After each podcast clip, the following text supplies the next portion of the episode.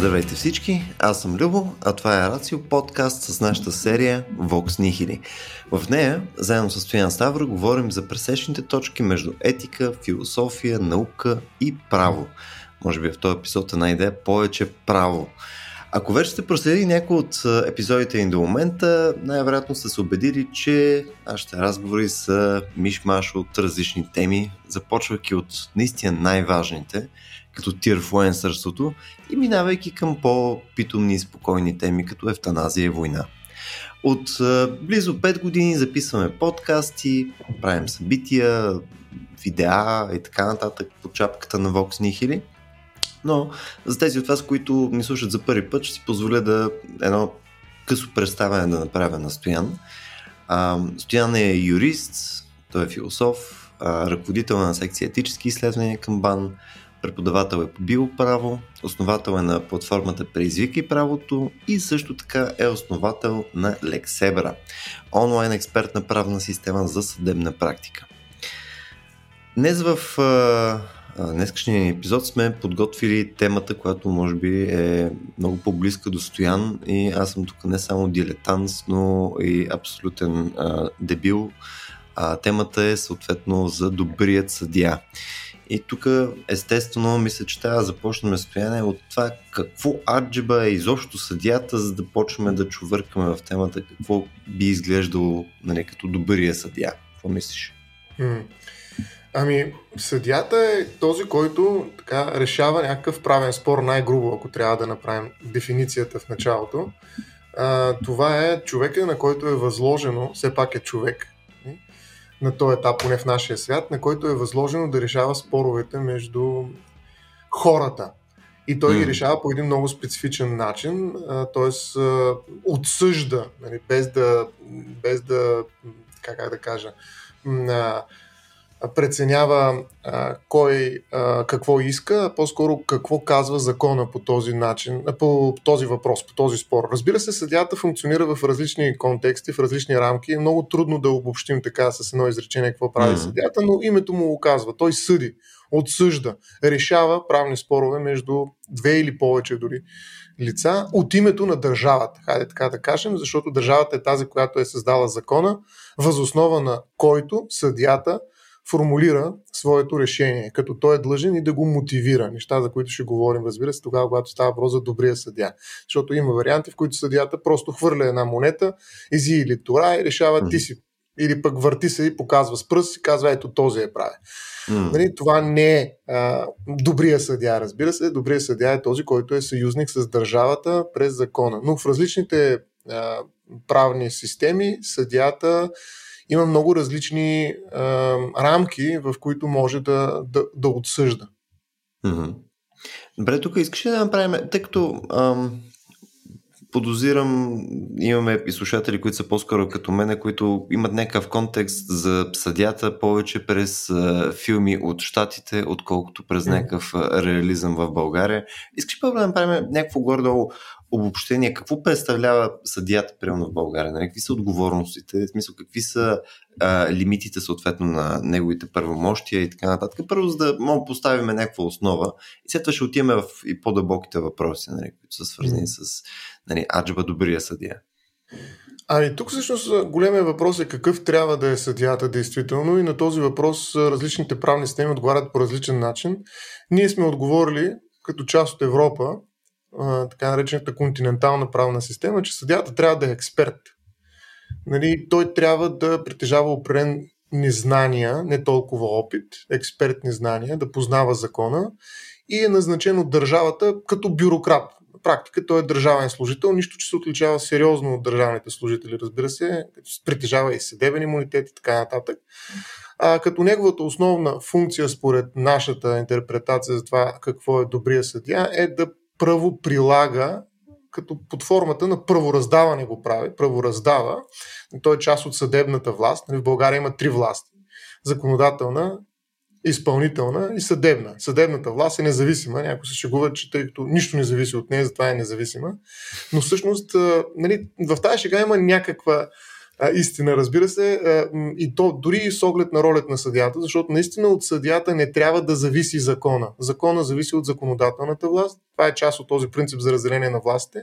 А съдята е този, който осигурява това право да стигне до своите адресати, да се приложи спрямо лицата при които е възникнал някакъв спор относно това как трябва да се приложи съответния текст от закона, съответната правна норма. В този смисъл, в България модела на съдята е експерт, който има определени правни познания, назначение от държавата и правораздава. В други правни системи имаме доста по-различен подход към съдята. Той може да не е ам, експерт дори понякога. Има такива народни съдилища, другарски, за които ще говорим. Нали? Те са по-скоро mm. исторически вече.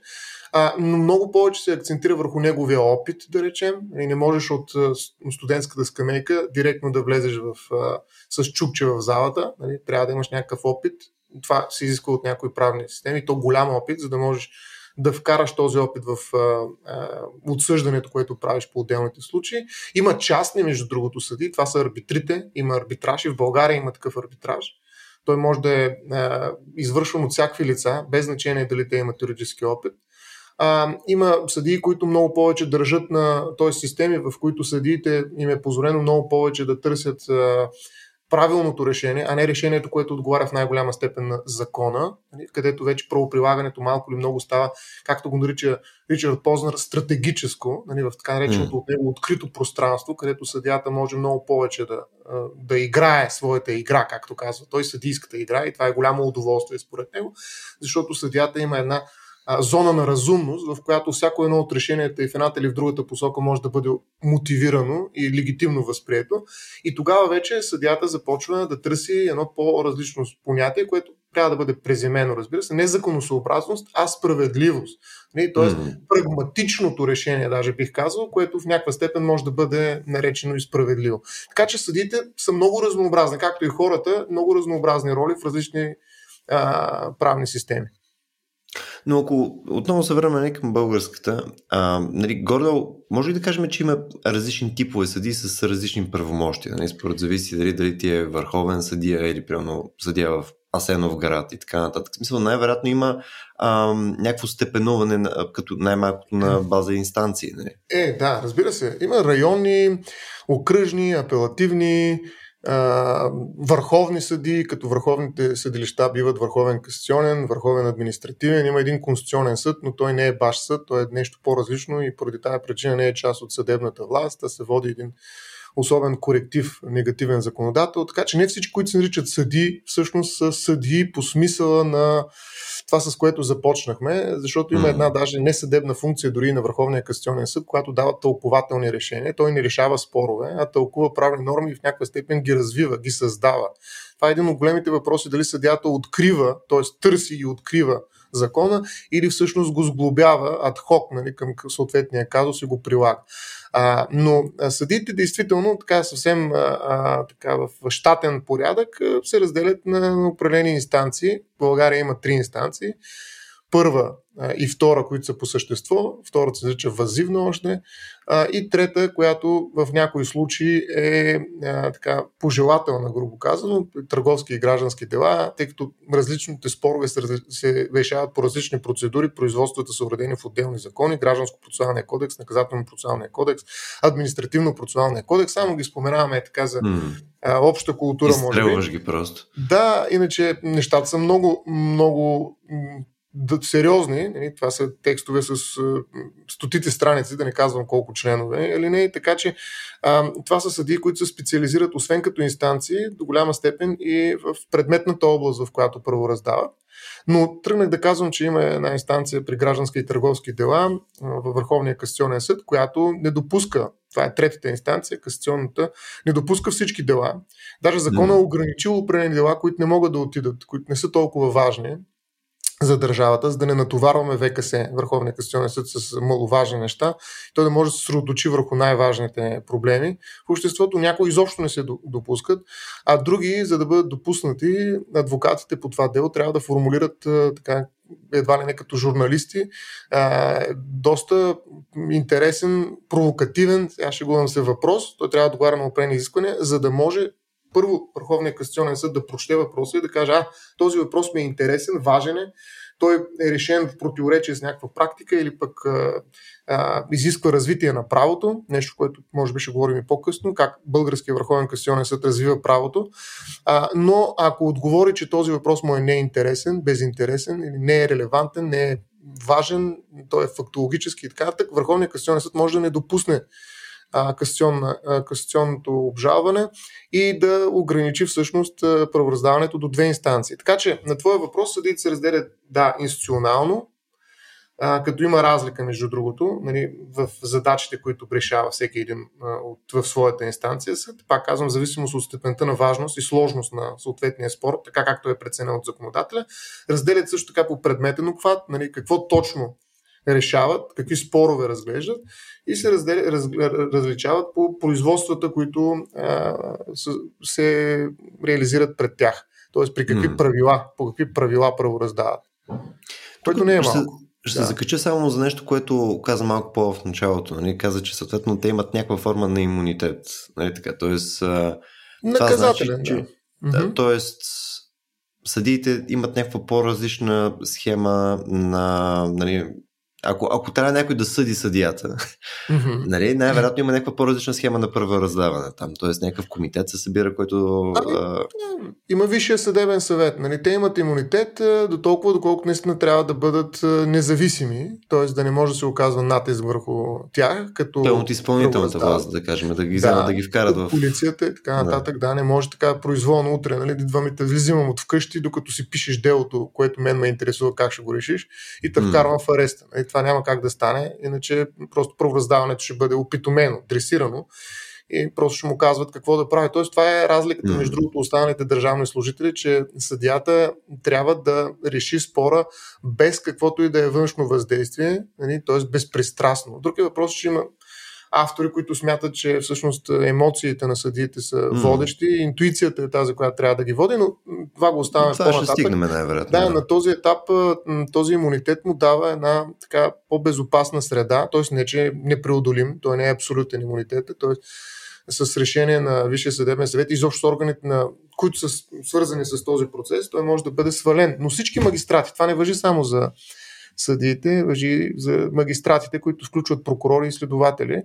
А, този, той е функционален, той е свързан и с, а, нали, пак казвам, основно тази независимост и м- премахването на всякакви възможности а, другите власти, нали, извън съдебната, говорим за изпълнителната и законодателно, да му въздействат, така че той да постигне едно или друго характерно и съответно благоприятно за тези власти решение. Защото съдебната власт е коректив, особено в административното правораздаване се казва, нали, че административният съд нали, е като гилотина на, на вратата. Нали, всичко можеш да правиш в рамките на къща, но един вид къща е пространство, в което правото се прилага съобразно закона, mm. т.е. всичко е наред. И в момента, в който излезеш от нея, на вратата ти чака гилотината на административния съд, която ти реже главата. Нали? Тоест не те допуска да излезеш. А, именно такава е функцията на, на съда и точно защото той влиза в конфликт директен с изпълнителната власт в случая, когато говорим за административно правораздаване, трябва да имаме доста добра защита от същата тази изпълнителна власт, която държи в крайна сметка и органите mm. на полицията, органите на реда. Добре, т.е.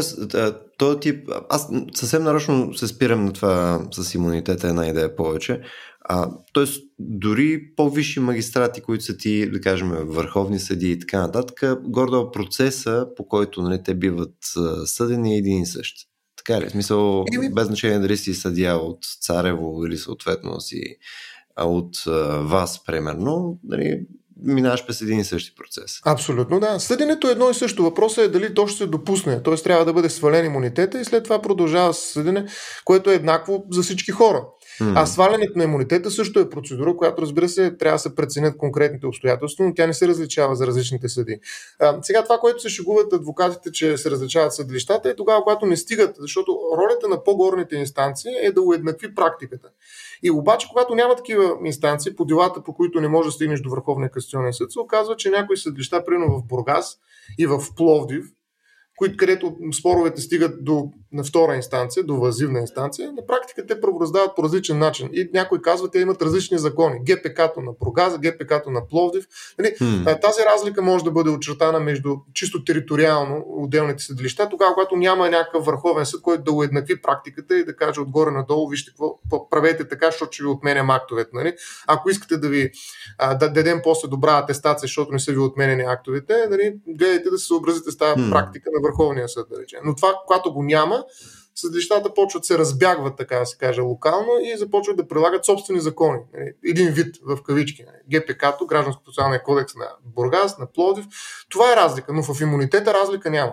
В защитата и начина по който може да го дигнем, съдите се равнопоставяне. Нали, по, по закон говорим.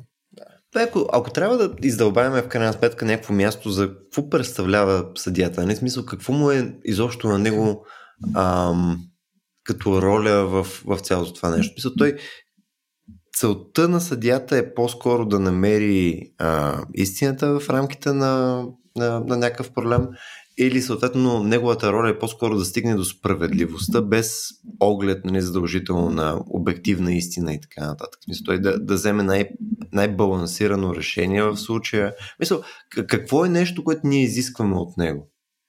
Ами в България специално искаме да приложи закона точния смисъл на закона. Точния смисъл. Казва се, че закона има и смисъл, т.е. не е просто закон, не е текст, т.е. тук трябва да имаме някакво тълкуване, прилагане. След това, нали, първо, е влиза няколко етапа, нали, те може би не са толкова важни, но първо се извършва една ниша, висша критика на закона, който трябва, първо трябва да се разбере кой закон се прилага, кой е релевантен, на базата на фактите, които са установени в делото, след това този закон да се извади от него точния му смисъл и да се приложи, да се mm-hmm. даде решението на... Това се нарича субсумиране на фактите в началото към закона. Виждаш кой е закона, разбираш, че това му е автентичният текст, защото законите са доста динамични, те непрекъснато се променят и ти трябва да прилагаш този, който е актуален. А, нали, прилагайки един стар текст на закона, нали, това означава, че удар във въздуха. Тотално ще бъде отменено това, което казваш. Така че интересно е, че е, правото, ако правото е истината за, нали, за това как да регулираме отношенията, е нещо, което е динамично и супер релативно. Нали, какъв ще е закона, зависи към кой момент питаш в България. Така че преди 20 години е бил един, преди след 20 ще е друг, много е различно. Нали, съдя трябва да знае актуалния текст. Това се нарича нали, тая критика на закон. А, но въпросът е, че а, след като вече всичко е ясно, т.е. фактите от едната страна и правото от другата страна са ясни, това, което се иска от а, съдята е да приложи точния смисъл Обикновено той е ясен в повечето от случаите, но както повечето американски, между другото, философи, които се занимават с ролята на съдята, говорят, има едни hard cases, трудните, интересни. Дворкин ги нарича трудни, а пък а, Познер ги нарича интересни казуси, интересни спорове, където вече mm. нещата стават по-сложни, защото там като че ли не е ясен баш смисъл точния на закона и съдята трябва да направи нещо повече от това да събере две и две. Нали? Тогава вече в тези трудни случаи, интересни случаи, съдята почва да а, функционира просто като а, компонент от някакъв механизъм по прилагане на закона, а като човешко същество, което трябва да преведе а, спецификата на конкретния случай към някакви цели, ценности, принципи, които са заложени в правната уредба и това вече е много, много по-сложен процес. Даже Дворкин а, сравнява съдята, който според него трябва да сглоби цялото право във всеки един случай адхок и да даде а, неговия единен и най, как, как да кажа, най-логически оправдан отговор, Нали, той не случайно нарича този съдя Херкулес, нали, като митологичен съдя герой. Го описва Дворкин и казва, че в тези трудни случаи той не може просто да намери член или кой си или не, тук всичко mm. е ясно, ами трябва да, да го намери позвавайки се един вид на правото в неговата цялост, неговата хомогенност. Да каже, ето правото в този случай, нали, не се цитира член на правото, нали, сглобено от съдията, нали, който трябва да го познава много внимателно, в много голяма дълбочина, да каже, ето това е решението на правото, но това не е решението на съдята, а на правото. И затова Херкулес е всъщност изпълнител. Нали, той не е творец, не е създател. За разлика mm. от Познер, който казва, че Дворкин е един просто професор по право, който нищо не разбира, защото не, е, нали, не е видял как реално функционират Ричард Познер, е доста по, така как да кажа, ре, реалистично настроен. Казва, всъщност съдите, нали, когато взимат такива решения, не, са, не си дават такъв взор, нали, чак пък Херкулес. А, напротив, нали, те просто искат да решат по възможно най-добрия начин, във възможно най-кратък срок делата си а, и както се получи. Нали, тоест трябва да сме много по-приземени, когато говорим за, за тези усилия, които съдиите полагат, включително в някакви дискусии помежду си и проче, а, за да формулират крайния резултат. Тоест, а, нали, това, това е героизъм реално, на, mm-hmm. който Торкин вижда, Поздър сваля на земята и казва, бе, я чакай малко, тук съвсем по различен начин се случват нещата. Още повече, че винаги, когато сгрешат съдите, могат да се позоват на своите помощници. И в България има такива съдебни помощници, може би е любопитно за някои хора, които не знаят, които им пишат делата. Много от съдиите всъщност разчитат на това как ще бъдат изписани делата на помощници, които се назначават в съда и те ги пишат, съдята просто казва, нали, в каква насока да е решението. А, така че тези помощници, да речем, във всички случаи провокират тази идея на, на Дворкин за Херкулес, защото в крайна сметка Херкулес се оказа, че си има помощници. Малки нали, херкулесчета. Да, ко- които пишат реално мотивите. Добре, т.е. това, което, това, което казваме е, че нали, то не е само текста, нали, защото текста може да е в някакви случаи неясен, а по-скоро нали, отново намерението, което е на законотворците, нали, създадения текст и нещо повече, прямо в някакви случаи, не само намерението на конкретния отказ, който адресира този проблем, а по-скоро някакво по-цялостно творчество, което е нали, тона, ако може така да се каже, на, на тона на закона. Виж как звучи между другото. Даже може да рапира. Музикално. Точно така. А, тоест, те трябва да, в по-сложните казуси, трябва да ги навигират нали, в малко по-контекстуален смисъл цялото нещо. Добре, а, въпросът е, че тук най-вероятно има някакви случаи, където нали, дори тона на закона не ти подава правилната нали, правилната обосновка. Нали, най-вероятно имаш нали, нещо, което самия съдия може да хване и да обоснове нали, чисто нали, като а, последиците от различните му решения и така нататък, които не са обословени в крайна сметка от стона на закона, а, но примерно за него това нещо има нали, доста смисъл. В тия случаи, където нали, той няма на какво да стъпи, а, и подозирам това са такива, особено нали, по-модерни случаи, неща свързани с технологии, с а, здравеопазване и така нататък. Нали, най-вероятно той може да обоснове някаква част върху това, което нали, му полага нали, като инфраструктура, закона или дори като някаква насока.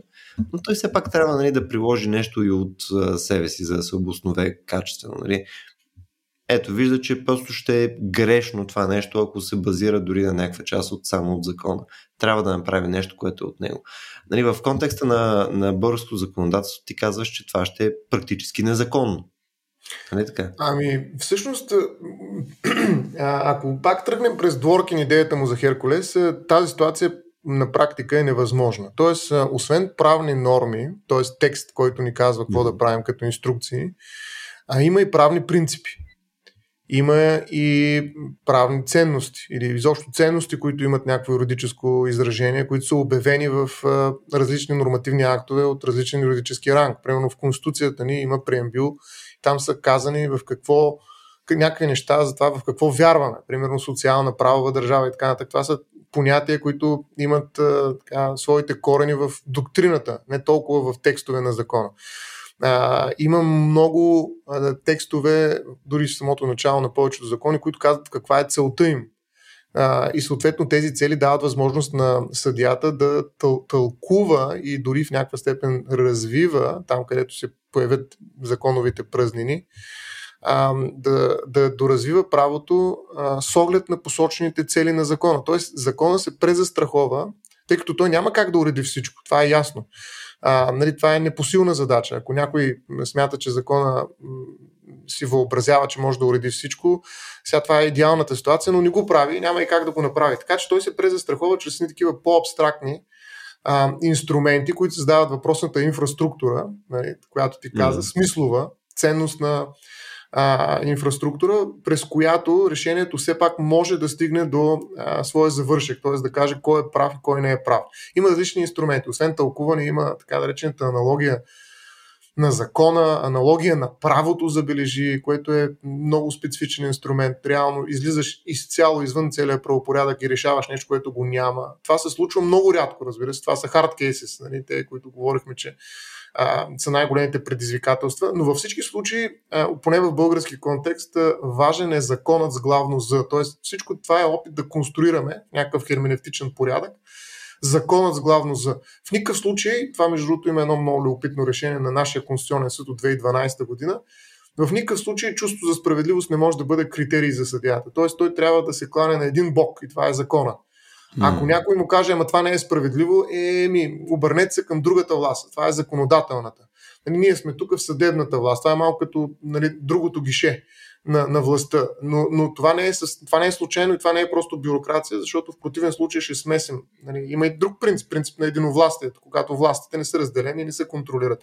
Но в България, нали, при възприятие режим за разделност на властите, на разделение на властите, ние няма как да не да отчитаме тези граници между тях. И ето какво казва между другото Конституционния съд, когато го питат по повод на един закон, няма значение сега кой, в който е посочено като цел, нали, че цел на закона е да удовлетвори чувство за справедливост на хората. Става въпрос за гражданска конфискация, отнемане на имущество, придобито от престъпна дейност. И там ВКС, Конституционният съд, който е различен от ВКС, казва, че чувство за справедливост, както и поначало всички чувства не са обективни факти. Още по-малко те са правни категории, за да бъдат въздигани дори като цели на законите. Индивидуалните интереси не могат да бъдат цел на закон защото той не се занимава с тях. Много закони при определене на целите си изрично посочват защитата на обществения интерес и защитата на свободите, правата и законните интереси на гражданите, но не и формирането на опрени чувства. Тоест, никога закона не може да има за своя цел да удовлетвори чувство за справедливост и тази цел никога не може да валидно обвързва съдията, когато той правораздава. Тоест, не го интересува справедливостта толкова и това е двете нива на, на, на правото. Едното е ред, което означава законност, подреденост на обществото, да знаем какво може да очакваме. И второто ниво е справедливост. Като това второ ниво разчита именно на реда, който е създаден. Тоест ние не можем на базата на справедливост да бутнем първия етаж и да кажем, бе, то не е законно, ама е справедливо, дай така ще го поступим. Поне в нашия контекст нали, това нещо не може да се случи или ако се случва, това ще се случи много рядко. Mm-hmm. И то все пак трябва да има някакъв синхрон, някаква синхронност между двата етажа. Тоест трябва да видим, че закона наистина позволява този тип справедливост. А чувството за справедливост, т.е. дали хората смятат, че това решение е справедливо или не, нали, това не е обществен спектакъл, макар че съдебните процеси, между много често са се провеждали точно като, нали, като шоу шоу, да, или айде да го речем като някаква, драма, някаква драматична интерпретация на спора, т.е. нещо, което се гледа, mm. те са някои от тях публични, а, и хората очакват а, някакви техни чувства очевидно да бъдат адресирани. Нали, чувство за справедливост няма как да бъде извадено от съдебната зала, особено в публичните процеси. И въпреки това, то е дисквалифицирано като мотив на съдята. Mm. Тук има някои неща, между другото, само една вметка. Бил mm-hmm. съм на някакво заседание на Висше административен съд и Скука. било... Какво? Скука пълна най-вероятно. Ами, Български. в 90% ужасна скука и от време на време се появява... Е, имаше, примерно, един адвокат, където ам, беше излязъл там, не помня, по... защото нали, ти присъстваш на всичките дела а, там практически. Докато какво си правил там ти? Ами ние бяхме в... А, от а, КЗК към вас беше ескалирано едно дело. И а, там чакаш си делото. Тричленен състав и така нататък. Както да. и да е. И след стоим да. и той е скука. Нали, някакви хора, ето вижте моите записки, ето подавам там моите там записки, тата, тата и така нататък. Да. По едно време нали, излиза един адвокат и е такъв нали, за мен това е изцяло нали, несправедливо, нали, почва там, размята ръце, проче, нали, там обяснява, излязва там с все клиенти, нали, а, размахва пръсти и проче, приключва цялото нещо. Най-накрая каза, нали, ето тук писменно предавам моите неща и така нататък. И питам, питам нашия адвокат, викам, бе, той е някакъв, нали, много, много сериозно го раздава. Той вика, а, то това заради клиентите, не всичко си го е написал там вътре, не това, което е реалното нещо. Това е да. е по-скоро тук да си оправдае, си оправдае да, това. Така е. С, с тази кратка а, а, отбивка, а, ти повдигна някои неща, където на мен са ми интересни, които според мен има някакъв конфликт. Значи, първото е ти рано полагаш аргумента за това, че нали, в крайна сметка правото е свързано с някакви обективни стандарти и, и като цяло субективизъм. Същевременно, нали, а, ние до сега това, което говорихме, някакси е а, такова доста отделено от обективизма. Ние имаме един текст, този текст допълнително трябва да се интерпретира, за да се види намерението, а съответно хората, които са го писали, нещо повече в някои случаи, дори намерението може би не е, на, на конкретната част от текста не е достатъчно, трябва да се види цялостното творчество. Демек е много интерпретативно и субективно и може би е свързано и с а, някакви такива в кавички усещания на човека, който го прави mm. това нещо, а пък трябва да го върже в крайна сметка с някакъв обективизъм. Mm. Това ми звучи като... Нали, Непосилна задача. Да, звучи ми като просто конфликт. Нали, някакси, ако ние си представим, а, че имаме един съдя, който е а, изкуствен интелект, примерно. В смисъл, ползвам го само за пример. Е, там конфликт няма да има. да, да нали, той по някое време нали, ще стигне до него а, нещо за решение и той в крайна сметка ще трябва вече нали, да върже нали, обективните факти, не които са установени нали, от сета, от някаква експертиза, от някакво изследване и така нататък. И да може да каже, ето това се отнася към онова. А, и примерно по начин, по който ти го писаш в момента, това ще е невъзможно. И той би могъл да го направи само на база на някаква практика до момента, но ако е нещо ново, практически ще няма откъде да дойде тази информация. Ами- а, това не е ли някакъв проблем просто на, на структурата на закон? Мисля, не ни ли липсват тогава закони и не е ли редно да има някакъв по-различен а, ред, по който съответно да се съдят тия неща. Когато имаш нещо, което е изцяло ново, което няма как нали, съдята да го, да го извлече от конкретния закон, не е ли редно тогава да отида на инстанция, която да се справи с това нещо, така че да а, прилага вече новото нещо, което било измислено, за да е максимално правилно. Нали, а не да се разчита на мятане на кокали, доколкото разбирам. Еми, все пак трябва да решим в разумен срок делата, както стана въпрос. Тоест, нали, отсъждането не е. Нали, аз мога да отсъжда, да, да отложа отсъждането на страшния съд. Е, това mm-hmm. няма да е обаче държавно правораздаване, реално. Така че няма смисъл, трябва да е разумен срок, иначе има друга инстанция, това е законодателната власт. Но тя, докато, тъй като това е доста тежък процес, а, парламента, Народно събрание, нали, не можем да прехвърлим. Тоест, тук отговорността пада, така се каже, ботълнека на, на тези а, нови казуси, които са трудни, не могат да бъдат решени а, на базата на законови текстове, минава през съдебната власт, за съжаление. Там е тежестта. А, но иначе опита, надеждата е, че всъщност съдебните решения, за да бъдат обективни, се починяват някаква логика. Тази логика е нещо, което се опитват непрекъснато всякакви правила, процедурни, да инжектират в актовете на съдилищата. Тоест, когато има логика, тази логика спокойно след това може да бъде преведена и на машинен език, грубо казано, и да създадем въпросния съдя. Нали? Херкулеса на Доркинс чудесно може да бъде изкуствен интелект, нали? който комбинира всичко и на базата на deep learning технологии изплюва веднага решение, като има предвид нали, big data на всички прецеденти, а, които са имали до този момент а, някаква релевантност юридическа. Така че а, разчитането на логическите правила, на логиката на съдята е това, което а, се посочва като гаранция за, а, за правилност и съответно за обективност на решението. Сега, един от много важните компоненти на тази логическа структура са мотивите. И какви мотиви всъщност пише съдията, когато взима едно решение, като тези мотиви би трябвало да са свързани с позоваване на някакви правила законови. А, Познер, Ричард Портер, отново е човек, който а, така много сериозно възстава срещу подобна а, така, подобен наивни, наивитет, нали, защото на реално той смята, че мотивите прикриват а, много по-сериозни така, фактори за вземане на решението, които са емоциите и интуицията на съдята. Mm-hmm. А, но той не може в собствените си мотиви да каже, нали, бе, така се почувствах по-добре, като го реших, или пък бе, предчувствам, че тук е по-добре, нали, така да се случи. Mm-hmm. Интуицията ми говори, нали, довиждане, следващия. А, нали, тези емоции, нито интуицията на съдята, които са, между другото, наистина много важен фактор, де-факто, нали, в реалното правораздаване, а, всъщност се оказват дисквалифицирани в мотивите като нали, логическа решетка на, на това, което е казал съда. И е какво казва Познер, между това ще се позволя да го цитирам в една статия в съдебно право, ще пустим линка. Много е добър а, текст и затова реших да го а, прочета.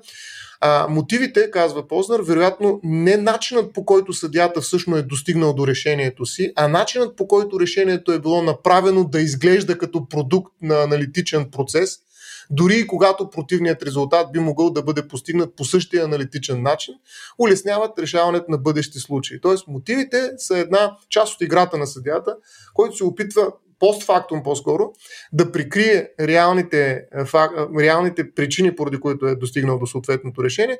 Нещо като нали, когнитивните науки, които казват в момента, че мозъка ни само оправдава решения, които са взети нали, преди него. Нещо подобно нали, имаме и тук при Познар. Като казва, че мотивите реално просто единствената им функция е, че те се възпроизвеждат и за в бъдеще. Нали. Те улесняват решаването на бъдещите случаи, като улесняват оправданията които съдиите могат да дадат на собствените си емоции, предчувствия и интуиции. И още нещо ще прочета тук, продължава текста. Първото от поредица решение може действително да е продукт на неизразима емоция или предчувствие, но веднъж след като на тях се, е, се е, е, им е предадена обективна форма, тази форма ще придобие свой собствен живот, стойностен живот, който може да включва обвързване на автора и по този начин придаване на стабилност на правото. Или смъртоносна хватка, ако последващите съдии пренебрегнат променените обстоятелства, които препятстват възможността това решение да продължава да бъде разумен водач. Тоест, какво казва, че тези мотиви всъщност стават една клопка. И оттам нататък всички почват копи-пейст нали, да ги повтарят mm-hmm. и в един момент може и да не открият, че в другия казус, който е следвал, има някаква разлика, която е причината да се реши по друг начин този спор. Така че мотивите хем създават една привидност за логическа обоснованост на решението и нали, неговата обективност, хем прикриват фундаменталната субективност, това, което ти казваш, на начина по който съдята практически първораздава и създава предпоставки за сковаване на тази смъртоносна хватка на първораздаването, което да не може да вижда новите неща в новите казуси и да ги смята, че а да, това е ясно, това е също като това. Някакъв такъв съдебен предразсъдък, който на всичко отгоре е само с легитимационна цел, т.е. той не показва реалните причини, поради които първото решение прецедент е било взето от съдията. А тук, в смисъл, ако трябва нали, от, от, да избягам още една идея от обективизма, нали, ти казваш, нали, че тази обосновка, нали, тази мотивация е някаква форма на маска, в крайна сметка на истинската причина. Да, това е неговата теза. Да, мисъл, е някаква маска на тази причинно-следствена връзка, по която е стигнал съответно съдията, но а, нали, Знаеш, че аз съм до голяма степен по-скоро рационалист, обективист и така нататък. Обаче съм напълно наясно, че огромна част от решенията, които взимаме, в крайна сметка са следствие на необосновани а, а, някакви емоции, а, някакви наклони, някакви а, баяси, които ние имаме през, през годините, които са вследствие на походи разбери какви неща. А, Можем ли да кажем, че в такъв случай а, част от обосновката, която е на, на съдията, може все пак да е базирана наистина на емоция, но емоция, която е изградена на база, в крайна сметка, на някакво натренирано тяло, mm-hmm. да го кажем така, вследствие на нали, някаква законодателна, а, смисъл, някакъв опит с а, закона, някаква опит, някакъв опит съответно в правораздаване и така нататък. И съответно неговото не е същото като нали, взимам решение, защото съм се ядосал, а съответно може да е, нали, взимам решение, защото нали, това конкретно нещо ме ядосва, тъй като нали, съм се справил с него по една брой начин. Само очевидно, нали, напълно съм наясно, нали, казвайки тия неща, че нали, това не е обективно и не е нещо, което по-скоро искаме. Но има ли някаква разлика между това, което един такъв тип съдия, който нали, би трябвало да е доста, доста потопен в тази си дейност. Нали, има ли разлика, в която емоциите при него всъщност могат да са по-скоро полезно нещо? Ало, а, има много сериозни такива емпатични теории за това какво трябва да представлява съдията. Нали, тук даже се разделя мъжко и женско начало. А, като Нусбаум, да речем, а, приема, тя е жена, нали, да кажем, за те, които не, не разпознават името, тя приема, че всъщност не е важно толкова справедливостта, колкото грижата. Тоест добрия съдя не е справедливия съдя, грижовния съдя. И грижата минава във всички случаи. Сега тя дава много подробен лист от а, а, критерии за това какво представлява грижата, кога е на лице и проче, но А, добрият съдя е този, който а, през емоциите си, през емпатията си, през съчувствието, през опита си успява да м- прочувства нали, този казус, който трябва да реши и отсъждането не е рязане с ножици, а е по-скоро милване с ръка. А, разбира се, това е много силна метафора, още повече тя говори за поетика на съдебния текст и нали, смята, че съдията е а, в някаква степен и литератор, нещо, което е доста скандално за всички съдии, според мен. По-голямата част от съдиите. Нали, единственото литературно нещо, според мен, в съдебните актове, което би се признало за такова, са особените мнения, които ги има. Между другото, в Европейския съд, не се, съвет, съда на Европейския съюз не се допускат особени мнения. Тоест съда трябва да е единодушен. В България обаче mm има такива особени мнения, включително и по индивидуални съдебни решения, където са трима съдиите, примерно Върховния касационен съд, и те пишат mm. много, много сериозни, дълги особени мнения, които се чудим защо го правят при условие, че те нямат никакъв юридически ефект. Те са чист литературен текст, бихме казали. Но, Но всъщност създава... доста добри, между другото. Имаше на да. покрай века се съм чел доста, доста добри текстове. Има, да, и се чудим защо ги има реално, защото те нямат какъв е. Те просто създават един резервуар от идеи, нали? Даже mm. провокират нали, една такава а, неопределеност на, на, на законовия текст през съдебния текст, която е проблематична при решаването на спора, защото може след това да, нали, като играят като изкушение на дявола, да се промени практиката в основа на тях и така нататък. Те, си, нещо, те, те са антисистемни. Те, макар че създават някакъв плурализъм, този плурализъм не е окей okay за институция като Върховния съд, да речем. Може би. И все пак ние сме ги допуснали. Аз съм твърдо за те да бъдат допуснати. Между другото, имат много важна роля, но навръщам се към поетиката и към тези странни идеи на Нусбаум, че съдята всъщност, странни от гледна точка, те хич са странни, аз много ги харесвам всъщност, но, но са странни от гледна точка на правния реализъм на съдиите, ала Познер, които нали, просто гледат да се решат по най-добрия начин делата в най-разумен срок, най-бърз срок. Нали, те съди всъщност едва ли ще четат Нусбаум. Нали, Познер го знае много добре и затова се шегува с професорите по права, включително и Дворкин. Но Идеята е, че емоциите на съдята са нещо, което а, е много важен ресурс, на който трябва да разчитаме, защото иначе правораздаването няма да стане, ще стане нечовешко. Нали, точно това роботизиране на, на, на, на органа, който взима решенията. Ако той не може да разбере какъв е казус, защото по някакъв начин може да го преживее със собственото си тяло, нали, не може да влезе така в спора, айде да не кажем в обувките на другия, а, той не може и да, да, да го отсъди. Нали, разбира се, има много техники, чисто психологически съдята да се изчисти от тази емоционално, защото тя е и вредна. Нали, не случайно а, нали, като осъждат Исус Христос, а, знаете кой си мие ръцете, нали, казва, що е истина. Нали, след това е изчет, нали, просто идеята му е да, да излезе от това, не толкова да влезе, защото грижата е много тежка, справедливостта е много, по, е така, много по-лесна за носене като товар от съдята. Нали, той казва, това е справедливо, готов съм да боря с него, елате тук да обясня защо, ето ви мотивите.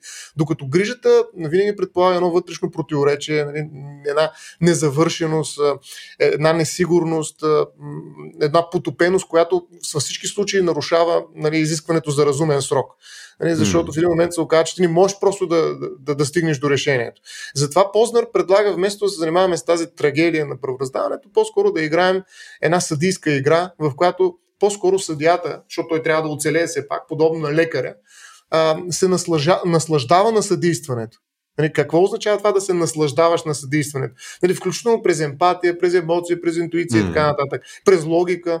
А, ето какво казва той. За да се наслаждаваш на съдействането в такива случаи, трябва да се наслаждаваш на самия процес, на протокола, който за апелативен съдя казва. Той включва да се четат писмените становища, да слушат устните аргументи, да, да преговарят с други съди, да формулират правила и стандарти, да разпознават политическите и институционалните ограничения и възможности на правораздаването, да се наслаждават на човешката комедия, разкрита чрез делата mm. и да пишат съдийски становища, които трябва да се образяват с известни принципи на риториката, предимно включващи справянето с общо приети правни източници и деликатното вплитане в тях на тревогите, на тревоги към политиката. Е, тоест, нали, това не е нещо а, на живот и смърт, в която трябва да се погрижа за всеки един, защото това е невъзможна задача. Нали, ако бяха 5 дела, най-вероятно окей, ама като имаш 50 на ден, нещата стават различни. А, и от тази гледна точка дайте да намерим нали, игрови теория на играта в някакъв степен, тук по-зна представа. Mm-hmm. Нали, нали, ние да, да, да, да, да дадем тази свобода на, на съдите, нали, да не се взима толкова тежко и на, на сериозно, а да могат да се наслаждават на една специфична игра. Ето една друга интерпретация, да. в която има място за емоциите. Тоест, тук, да, но те емоциите по-скоро се вплитат по малко по-различен начин. Мисъл, това, което аз хващам от това, което ми казваш е, че до голяма степен се, самите дела стават по-скоро абстрактни, някакви обстоятелства. В смисъл, по начин, по който, примерно, може да фанеш да играеш една игра, стреляш там с някакъв калашник, целиш някой в главата, супер, печелиш точки, много яко и така нататък, но рано ти не убиваш хора. Нали, в този смисъл, нали, те са отделени от сериозността на действието си и просто наистина играят в а, някакви рамки, които са им положени нали, от, а, нали, от самата система. Нали, така? Да, но е сериозна игра. Това не е игра на шега. Е. Нали? Сериозна Естествено. игра, но, но, но игра, която дава наслаждение. Нали? Като риториката, като политиката, mm-hmm. като представленията в парламента. Да, идеята да. е, че в този случай е емоционалността повече ти е свързана с нали, игрането на играта, колкото влизане задължително в дълбочина на, на не само, и не... страданието на нали, съответните а, казуси. Но игровия фон ти позволява да вкараш и емоциите си, иначе те са ампутирани. Когато mm. говорим за логическа интерпретация, нали, логика в съдебните актове, няма място за емоции. Докато ако ние интерпретираме нали, този процес не просто като логически модел, по който следим А, Б, В, С и така нататък, mm. а като игра, тогава вече има място и за емоциите на съдя. Нали, те са част от тази игра. В този смисъл те са интегрирани просто в един такъв модел. А, емоциите, предчувствията, интуицията е част от играта. Нали. А, тук не знам дали спомняш при някакво време, мисля, че бяхме си говорили с Кив а, и с тебе за пак за изкуствен интелект, да, съди и така нататък. И, ам, просто ми се стори, че, че, че е доста да. интересен момент да го включим. Имаше ам, едно проучване, което беше доста старо проучване, при повече от 10-15 години, може би. Ам, мисля, в Израел, където показваха нали, начин по който съдиите решават, а, мисля, че беше отпускане под а, а, не знам как се превежда на български парол, а, съответно нали, някой да, а, да, да бъде освободен. Нали, По гаранция? Под гаранция. Някаква парична гаранция. Да. да. Съответно, според зависи на какво отстояние е от сутринта до обяд, съответно първоначално шанса това нещо да се случи е по-висок, докато да. като приближава нали, обяд, склони към нулата. Съответно, след обяд пак се променят. Да. И съответно това беше доста, доста интересно и то беше един от дебелите аргументи преди, че видиш ли, ето тук съдиите, нали, качеството, да, не са обективни, качеството на отсъждането съответно им е тежко свързано с тяхната физическа форма, айде да сложим изкуствен интелект. И наскоро ми попадна, буквално някъде при пезято някъде ми излезе, че имаше такъв а, нов прочит, нали, репликация съответно на, а, на това проучване, където съответно се оказа, че е повече свързан този ефект с начина по който се организират делата, отколкото с а, а, някакъв проблем с, с, в правораздаването на съдиите. Тоест, по-голям шанс а, е имало хората, които, мисъл, делата, които са били по-дълги и съответно изискват повече внимание и така нататък, а, нали, по-спорни са да се сложат нали, примерно след обяд или рано сутринта и така нататък, докато тези, които нали, шанса да са по-кратки и съответно по-ясни и така нататък, повече клонят към нали, преди обяд и така нататък. И съответно, то естествено ще имат осреднено нали, по-различни а, резултати. И съответно тук голяма част от този ефект, който преди се а, засичал, този hungry judge ефект, е по-скоро свързан от структурата на делата, отколкото от некачествено отсъждане, което мен доста, доста интересно впечатление ми направи. Еми, човешки същества са съдите, така че всички тези неща не са им непознати и са част от играта. И те играят, да. да и, те, и те играят роля. А, но а, тук, освен Марта Нусбаум, да ти кажа още едно нещо, което според мен е изключва възможността компютри да правораздават или роботи, или как да кажа, mm-hmm. автономни алгоритми.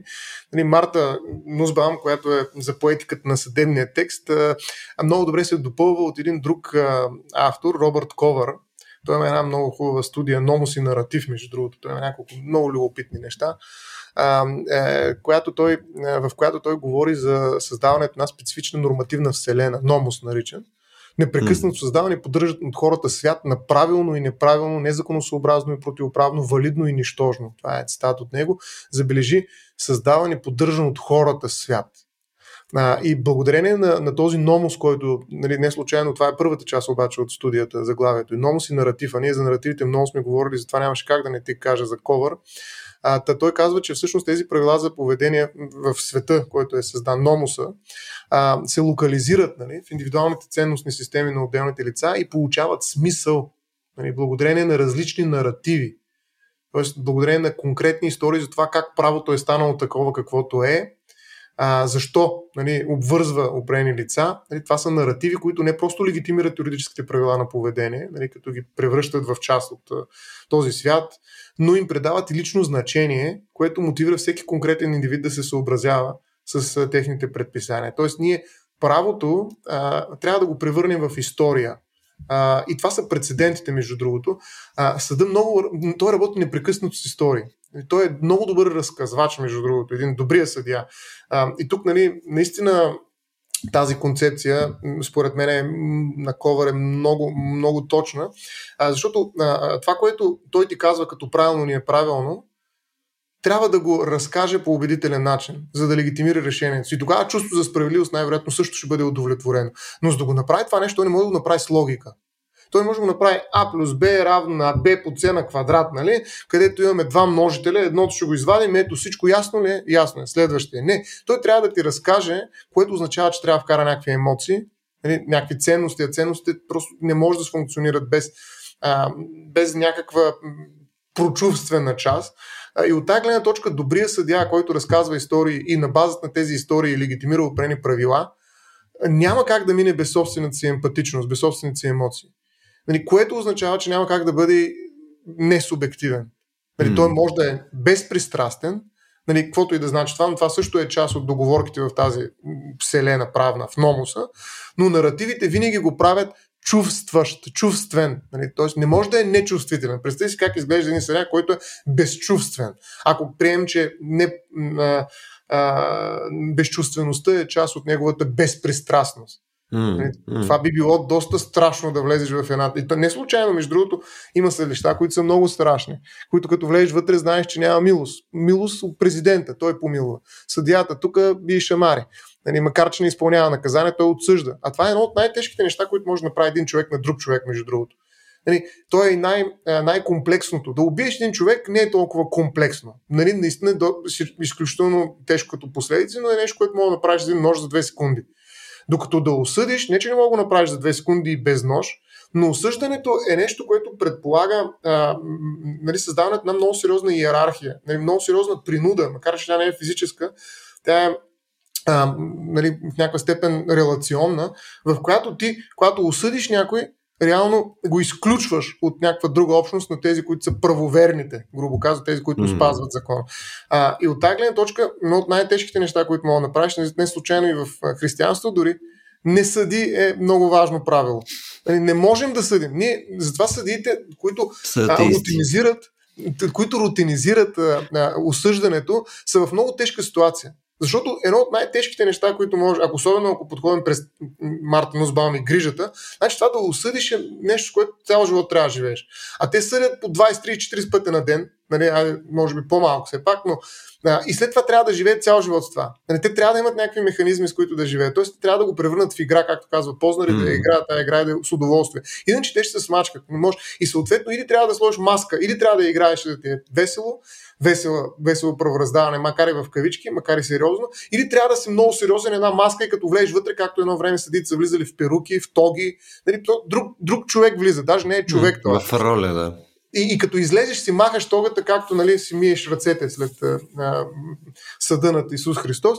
Нали, така че да, просто това не си ти. Това е някакъв палач. Нали, той не е точно палач, но, но е много тежко да отсъдиш. И, а, и едновременно е много лесно. Ние всички бързаме да осъдим хората. И затова едно от най-важните неща през съдите е да не бързат. Нали, тоест, за мен тази безпристрастност е много важна, докато не седнат да съдят вече. Тоест, докато водят процеса, докато управляват производството, нали, наистина трябва да са безпристрастни. В момента, в който съдят, обаче тази безпристрастност ще ги направи неспособни да правораздават. Тоест, те няма как, не може да искаме от тях това. Hmm. Нали, в момента, в който отсъждат вече, нали, да бъдат безпристрастни. Това просто е да искаш се едно от тях да летат, докато пишат съдебното решение. Ами няма как да летат. Нали, сами. Няма как. Или да го напишат в, на Марс. Нали, моля се, това решение трябва да го напишете на Марс. Еми, хубаво, не става. Така че всичко останало е идеален модел. Реалното, нещо, което се случва, и затова говорим за правен реализъм, е, че тези емоции са част от игра. Точка.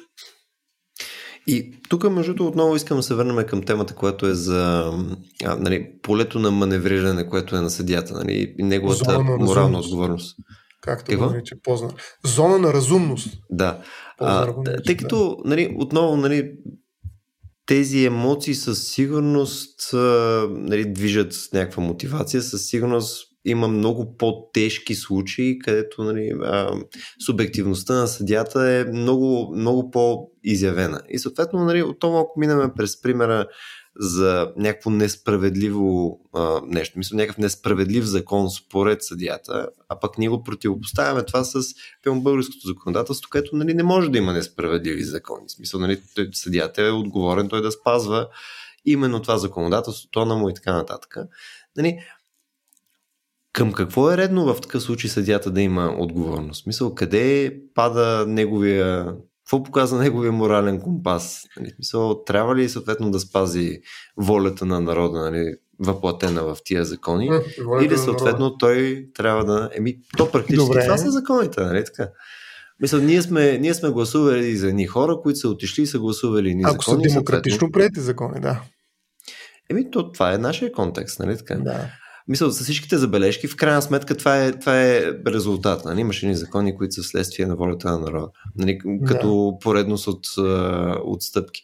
И тук идва момента, в който нали, по всички начини, нали, логически и за човека също емоционално, като човек, който трябва да вземе решение и така нататък, той е 100% сигурен, че това е несправедливо. Че това не е окей. Okay. Той прямо трябва да осъди някой човек пил на 10 години. Според него това е несправедливо.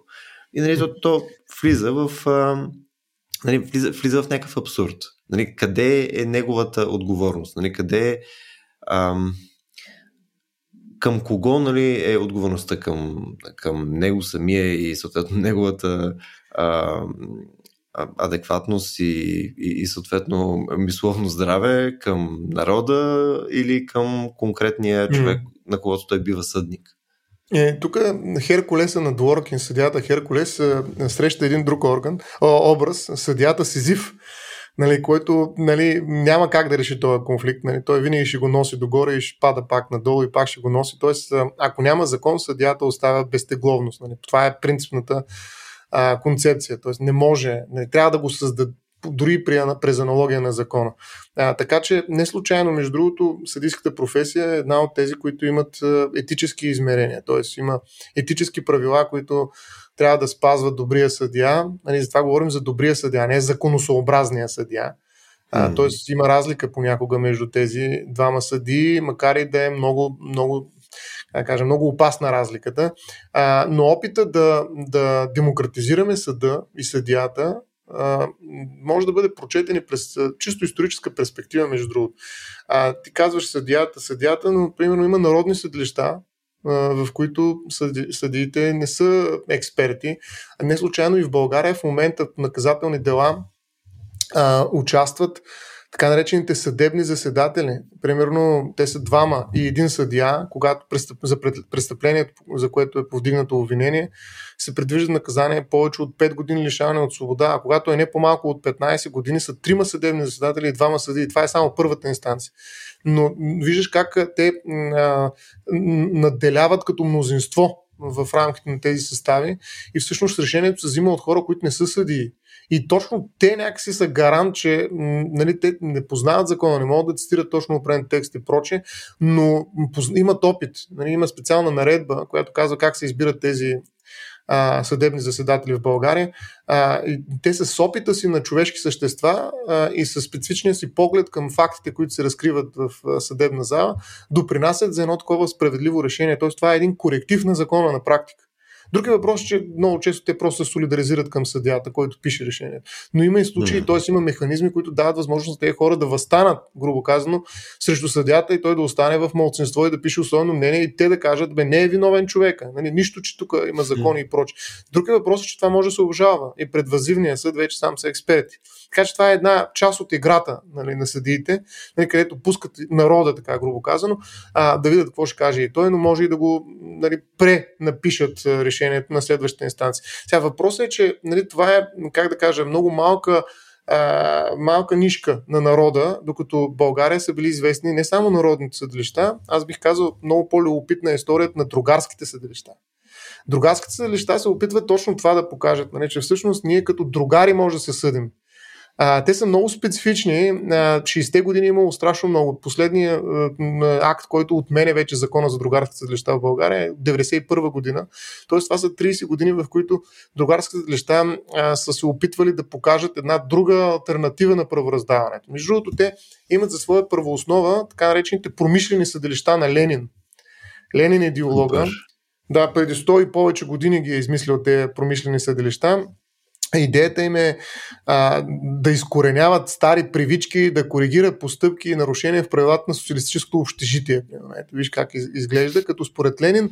Значи идеята е тук да се изправиш пред колектива и колектива да ти каже кое е правилно, но е добре да, да има самокритика, а, срам, самопринизяване, нали, самокритика, разбира се, за да можеш ти да се превъзпиташ. Но защо те са различни от а, а, другите съдилища, нали, така да се каже, стандартните съдилища. Ами защото в тях участват а, работници и фабриканти, забележи. А, работници, т.е. пролетарията. Това са хора, които разбират, а, нали, пак близко са до, до там, където възникват споровете. А, и съответно съдилищата по този начин имат три предимства. Те са по-достъпни до обикновените хора, защото работниците и фабрикантите отсъждат за работници и фабриканти. Няма смисъл адвокат да пише жалба. Знаем, че през време на социализма адвокатите ще да измрътнали заедно с правото, което нямаш да има нужда от него.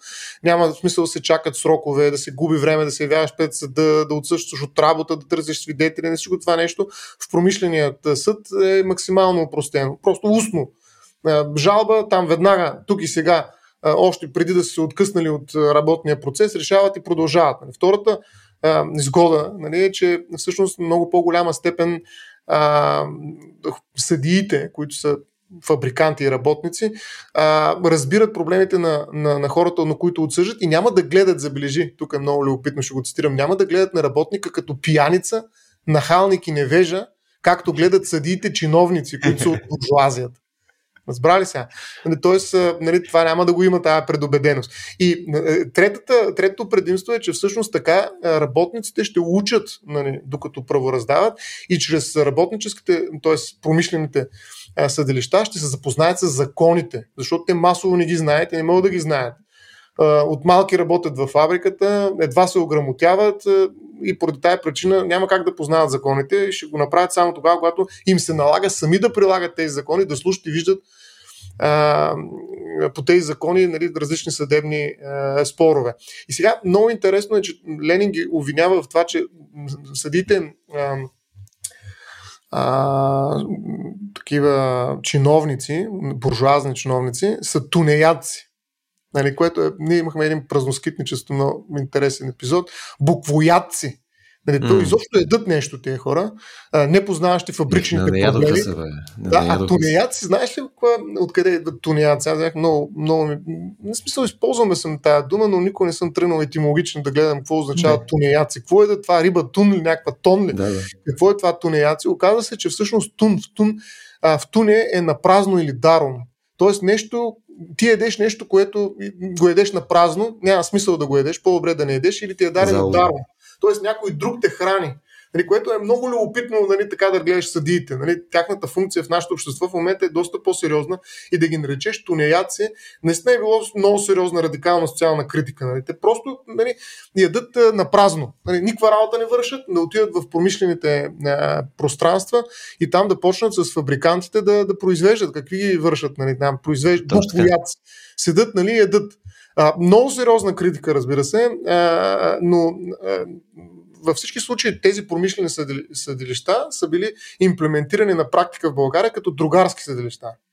И те са налагали, само да си представиш какви наказания, нали? примерно предупреждение до затваряне, за затваряне в концентрационен лагер за срок до 6 месеца. Изпращане на тежка принудителна работа без лишаване на свобода, чрез бюро за принудителна работа и уволнение от предприятието или учреждението и лишаване от избирателни права за срок от 6 месеца. Нали, това са а, наказания, които имат за цел а, колектива да те превъзпита, той има и превентивна функция, защото те са много публични. Те действително вече са като а, такива а, театрални процеси. Нали, те се правят пред максимално хора на брой, нали, нещо като линчуването едно време, което е било. И то mm. не просто линчуване, а самолинчуването. Нали, човек отива там и се подлага на самокритика пред всички останали, които казват, да, бе, виж колко си лошо, обаче виж сега пък как се пречисти някакъв особен другарски катарзис, а, през който минаваш, за да се върнеш отново в комуната, в а, общността.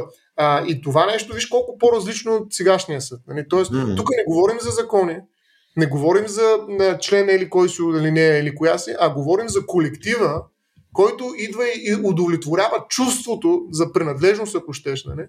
в рамките на този колектив, на базата на ценности, които никъде няма да видиш разписани. Не, нещо повече, даже натиска е такъв, че самия обвиняван, така да се каже, сам ще се разкритикува на базата на сигналите, които му подават останалите и одобрението, което получава, колкото повече самокритика влага към себе си. Тоест, в някакъв смисъл той отива и той трябва да се покае пред, Първо, пред неговите. Точно, но първо трябва да се самовини до край. Нали, смисъл да. А, нали... Той трябва да признае първо, трябва признае, да признае съответно нещата и след това трябва да се покае за това нещо да. и вече е въпрос на другите да го приемат обратно. Равни, точно така, да го приемат да. обратно в колектива. Но те ще го приемат, защото той е, не минал през ада на, на, на, на това, което се е случило пред да, тях. Да. Или съответно през концентрационен лагер, нали, което е... също помага най-вероятно в покайването по-нататък. Звучи много, много неприятно, между другото. Еми, до преди 30 години са ги имали. 30-40 години. Не знам, а, моя, България. моя ретро лука-лайк Ленин а, понякога ме изумява. А, тук имаме още една тема, която е интересна, тъй като вече отиваме към час и mm-hmm. нещо. А, Интересно ме как, как да я заходиме също така, тъй като нали, ние казахме, че емоциите на съдията е нещо, което нали, със сигурност му влияе и вече може да си представим, че нали, аргументацията и прочее може да прикрие това, а, това нещо и така нататък, но а, освен емоциите ти имаш все пак и ам, политическите ам, така да се каже, нагласи, нали, самия начин по който на човек е структуриран мозъка, в крайна сметка, то е свързано с а, някакви неща, които той предпочита така или иначе. Примерно той може да е по-скоро либерален към а, някакви mm. политики, нали, може да е нещо друго, може да има някаква даже амбиция в а, контекста на политиката и така нататък, което нали, да му дава също някакъв уклон за решенията и прочее, които не нали, естествено могат да са свързани също с емоциите или съответно те да генерират емоции и прочее, но само по себе си това, а, нали, подозирам, също отсветява съществено начин по който той ще прочете закона или съответно ще подаде, примерно ако имаш mm. ам, някакъв спектър, нали, подозирам при повечето такива решения, най-вероятно има някакъв спектър на, на а, тежест, нали, примерно дали е между 5 до 15 години, примерно затвор или нещо това порядък и съответно различни парични санкции и така нататък. Най-малкото в тези граници, нали, ако имаш един по-либерален съдя, нали, той ще вземе едното, едната крайност по-скоро, нали, ще клони към едната крайност, докато друг по-рестриктивен съдя, примерно, може да клони към другата крайност. Тоест, по какъв начин а, тук политиката може да бъде менажирана отново в контекста на обективност? Защото а, това даже и преди разговора ни с тебе, ти казах, че четох на този на Антонин Скале, който е от Върховния съд.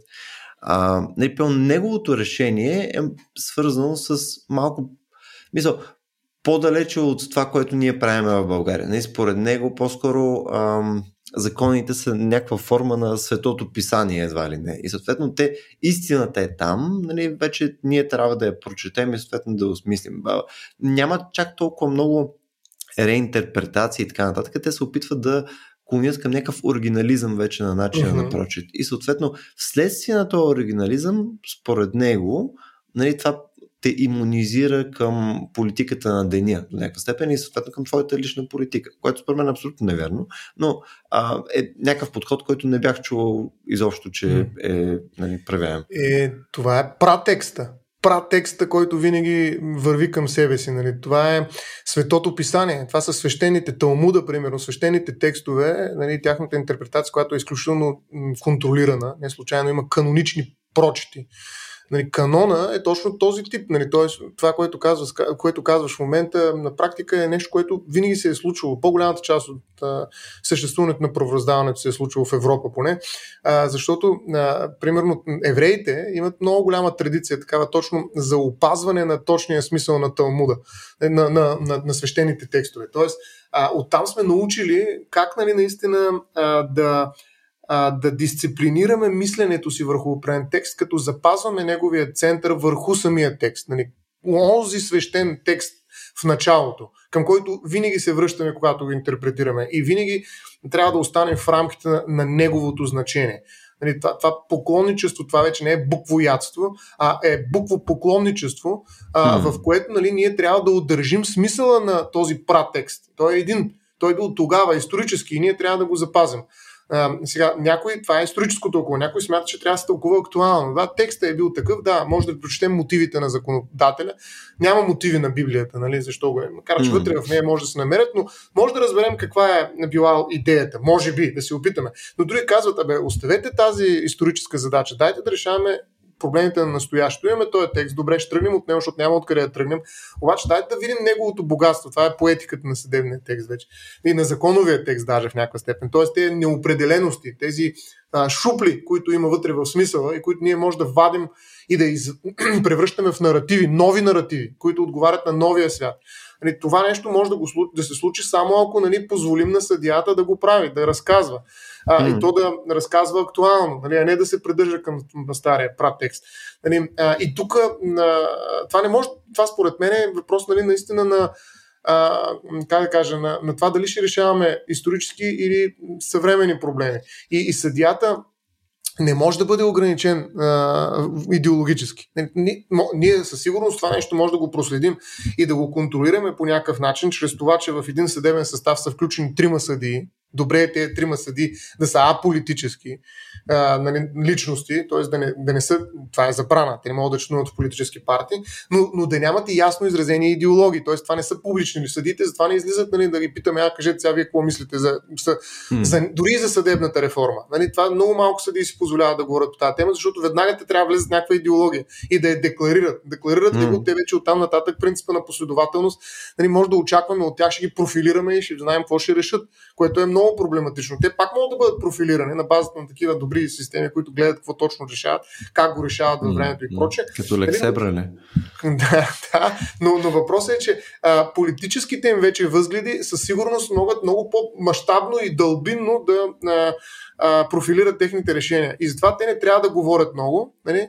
Те, те говорят със съдебните си решения, не трябва да участват в такива политически дебати, камо ли в политически партии, но не може да избегнем тяхните идеологически, защото това са хора, поради което нали, трябва да ги сложим в някакви общности, които е добре да бъдат а, м, така нехомогенни, т.е. хетерогенни по своите идеологически настройки, да не е вътре нали, ето, консервативния пети състав нали, на второ гражданско или пък либералния четвърти. Както виждаш нали, в САЩ нали, промяната, ние тръгнахме с този разговор с тези миналия път, когато говорихме за аборта, нали, как се промени решението там на федералния съд. Нали, това беше идеолог, даже Познар го нарича, пак го повтарям, това е преди го споменах, стратегическо правораздаване. Това е вече правораздаване, в което ти имаш определени идеологически цели и постигаш политически резултати. Нали, после може да пуснеш нали, на щатите да се оправят, но реално нали, ти какво правиш? Ти даваш възможност за политика в рамките на нещо, което в този момент е било правораздаване. Така че а, а, идеологията, според мен, е абсолютно невъзможно да бъде изключена. Тя е част от целия пъзел, но има механизми, включително не само чрез съставите, които са по-разнообразни и хидрогени, но и чрез инстанциите. Нали, които ти дават възможност нали, да, да тестваш различни идеологии, така да се каже, те взаимно да се възпират както при разделение на властите. Да. Даже може би е добре а, понякога против, а, така, ескалирането на спора да не е в рамките на съответните локалности, т.е. районен съд Бургас да, раз, да се разглежда спора от Бургаския окръжен съд, защото те пак mm. са на гласът. Нали? Тоест, ако окръжния съд са по-либерали, така да се каже, а пък долу са консерви, както казва Байган, нали, ако долу са консерви либерали, то в крайна сметка е ясно какво ще стане. Ако обаче тези съдилища нали, не се контролират а, локално, т.е. районния съд на Бургас, примерно един път се обжалва пред Пловдивския окръжен, втори път пред, пред, пред Софийския апел. Някакъв ротационен принцип. Да, не, тогава нали, това ще стане по-сложно като администриране, но ще осигурим повече такива м- случайности при кръстосването на такива идеологии, които може би ще осигурят и по-голяма обективност, не бих казал, но по-голямо разнообразие, може би. Не знам, това е надежда. Не съм сигурен, че е постижима в, напълно. Не може да ампутираме идеологиите от съдите. Няма такива а, не просто дисциплинирани, ами обезпаразитени съди. Няма такива съди. Обезпаразитени. Дератизирани. Да, а, да дезин, дезинсекция, дезинфекция, дезрати, дератизация. Нали, това е невъзможно нали, на идеологии. Така че просто трябва да, да внимаваме. Те самите внимават. Нали? Това е част от етическия кодекс на съди. Hmm. Тук, между това, аз заради това в началото започнах с това да, да си представим какви са отговорностите на различните типове съди, защото, е, е примерно сега като цитирахме отново там Върховния съд в Штатите, нали, който е ам, в контекста отново там на абортите. Примерно, техните решения в момента, аз не бих казал, че те са по същия начин съди, по който са другите съди. Бих казал, че те, тяхното естество на работа няма нищо свързано с това нещо. И по-скоро те са изцяло политически е, елемент Субект, в... Агент. Да, да смисъл, те, те не мислят, че работят в някаква, в някаква друга платформа, mm. различна от политическата. Така че при тях е мисля, че е доста по-различно. Но а, тук само да се върнем отново към това, което а, казахме за евентуално а, иммунизирането нали, на, на съдията а, посредством просто по-точен прочит на текста, нали, че това аджеба има някаква такава изконна истина в оригиналния текст и така нататък. Това не предполага ли обаче допълнително и някакъв такъв песимизъм за бъдещето. В смисъл, ако, ако ти очакваш в текст, който е на сета, да рече, на 20, 50, 100, 2000 години и така нататък, ти, ако очакваш там да намериш истината, не казваш ли имплицитно, че а, рано нямаме прогрес или по-скоро имаме регрес? Не казваш ли, че в такъв случай а, нали, тези неща, които ние сме подобрили в, приема в нашето законодателство и така нататък, не са подобрения, а, а съответно винаги по-скоро го разваляме оригиналното брилянтно нещо. Ей, сега ти разказваш един разказ за прогреса, който не е, не е универсален, той е разказ. Значи има много mm-hmm. хора, които смятат, че всъщност живеем пълен регрес на ценностите. Mm-hmm. Така че, Аз дали питам, нали, не, регрес... не предлагаме ли това? Да, да, не, ти казваш дали няма да разруши разказа за, за прогреса. Ми ще го разруши и какво от това? Има доста други разкази, които, да, не са толкова силни в момента, нали, политически. Нали, всички твърдят, че ние имаме прогрес, но много хора смятат и това, това се вижда. Нали, с протестни востове и какви ли не други международни явления, които смятат, че всъщност гей ропа върви към абсолютен регрес. Нали? Не могат мъжете, нали, които едно време са били еликви си, сега да, да, да, са с розова коса. в този смисъл, нали, откъде на къде ще разруши регреса? То няма регрес, mm. прогреса, извинявай. А, така че, зависи какво разказваш. Нали, затова тук Робърт Ковър е толкова силен, според мен, в номос и наратив, нали, защото а, всички тези правила, по които ние правораздаваме и тези справедливости, които продуцираме, а, зависят от това какъв разказ ще разкажеш. Нали. А, нали, в крайна сметка разказа за истината, която е била дарена като откровение и която ние трябва да опазим, също е много силен разказ. Нали, какъв mm. прогрес? Нали, просто нищо не се. Ние сме същите човешки същества. Това, че е дошла технология, имаме в момента коли и прочее, не ни променя, нали, че ние сме същества, които трябва да се обичаме взаимно и така нататък и така нататък. Тоест ценностите не се променят от това, че имаме компютър, който е свръхмощен, нали? имаме изкуствен интелект. Така че откъде на къде има прогрес. Напротив, те неща даже по някакъв начин са убили у нея ценности, които са неправили хора. Тоест имаме регрес. И то много сериозен. Деградация имаме на човешкото нали, в света на технологии. Да, в единия наратив може да го прочетеш по този начин. Естествено, нали, ние имаме също и етически прогрес. Мисъл, това го виждаме в крайна сметка в контекста нали, на правата. Нали, смисъл, виждаме количеството права, които са а, се появили буквално от нищото вследствие на нали, някакъв натиск, вследствие на някакви обществени разговори и така нататък. Тоест, нали, Това е по-дълъг разговор. Просто на мен това, което ми беше интересното, дали е свързано с а, някакъв консерватизъм, а, който, е, който отсветява нали, начина на мислене за, за тези текстове, или съответно е някакво, някакъв отделен феномен. В смисъл, дали имаш покриване, примерно, на, на консервативно мислене, на религиозно мисъл, в случая е пион на Антонин Скалия, нали? той си е а, как си трябва християнин човека, нали? съответно и той си минава през неговия начин, по който а, интерпретира света и в моя прочит, нали, на неговия прочит, аз виждам също нещо, което нали, той принципно би направил. Смисъл, той е изцяло ами- предвидимо това, което ми каза. Аз ще мисъл, дали е, дали е той опитвайки се да се иммунизира от а, нали, а, политически решения, нали, като чете оригиналния текст, той го прави по начин, по който нали, практически политически вече е сложил нали, картата си на едната страна и оттам нататък вече неговите решения, така ли иначе изначало как да тълкува закона, са минали през неговото политическо мнение. Нали, той нищо не иммунизира, той вече е там. Еми, предвидимостта е едно от най-ценните неща на правораздаването, бих казал, нали? извън трудните случаи. А, а, ние очакваме, като отидем в съда, и това е най-голямото обвинение, всъщност, когато това очакване не се сбъдне, да решат казуса по предвидим начин. Даже някой смята, че ако това е така, няма да има правни спорове. Ти като знаеш, просто пускаш в един алгоритъм, виждаш тук, а, ще го загубя това дело, няма да го водя. Mm. Нали, това е една доста сериозна превенция на правораздаването. Нали, тоест, ако имаш такъв алгоритъм, който да те тества, всичко да е ясно, предвидимо от начало, нали, ще си решиш доста проблеми. Нали, просто ще спазваш правилата, такива, каквито са, ако искаш, ще ги промениш, нали, но няма да водиш съдебни спорове, ако искаш, ако можеш. Това така е че. Да. А, това малко ми напомни, като изнъж делата се превръщат в някакъв вид покер. Нали? Примерно 6 от 10 такива дела ще ги спечелиш, така че 5 цени си дали ще играеш. Тук шанса малко е на кантарно. Примерно 7 от 10. Съдебно казино а, съда като казино. Ама не, идеята е да няма такова казино. Идеята е просто веднага да те изплюе. Нали? Да кажеш 2 плюс 2, колко ще излезе? Ми 4, друг вариант няма. Тук там е някой преди във времето излизаше 5, ама вече ги, тези съдии ги уволниха.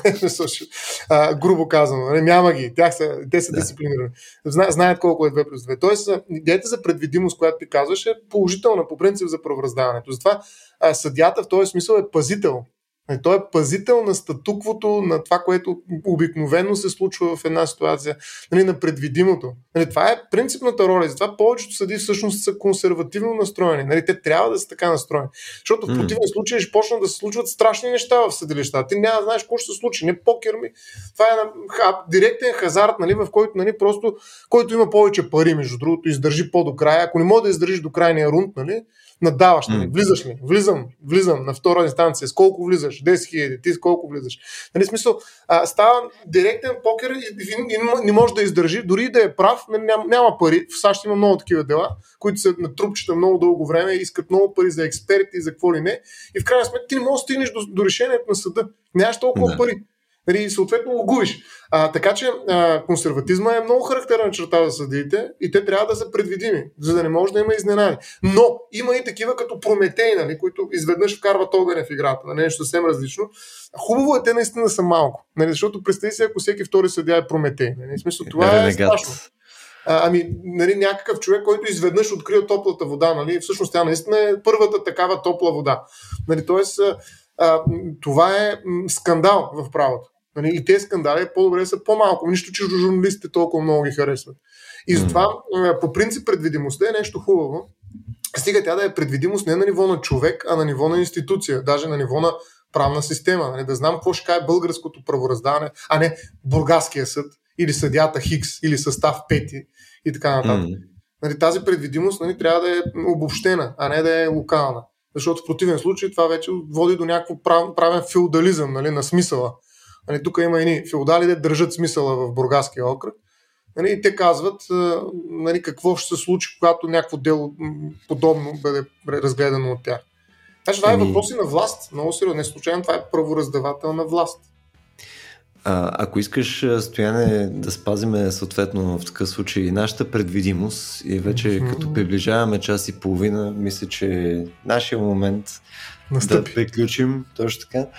Между другото, тук единственото нещо, което някакси не контекстуализирахме, което ще трябва по-скоро да го обсъдим в, Да. Пак не, няма, няма, няма, няма, да, няма да, да се метнеме. А, едно от нещо, което просто а, според мен изпускаме в този разговор, то няма как да не го изпуснем, е цялата А, динамика, неща която е между... А, в смисъл за мен това, което е най- най-важното, може би, защото това, което се подготвих за епизода, това ми беше най-много главата. Да.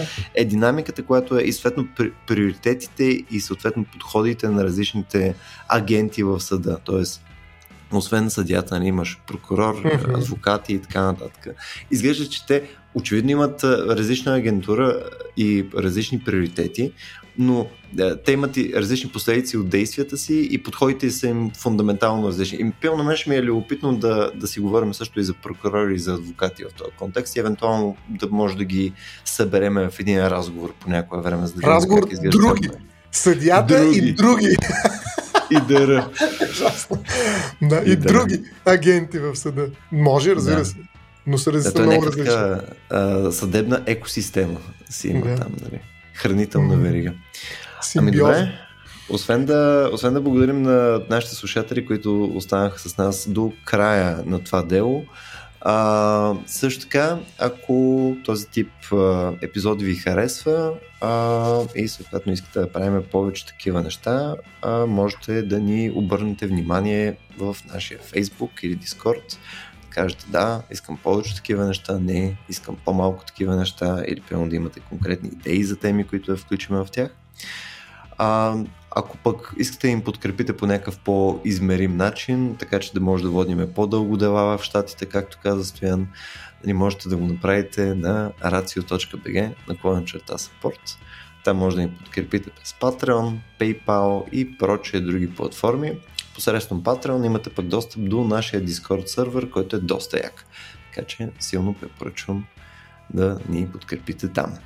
Благодаря, че ни слушахте и днес и до следващия.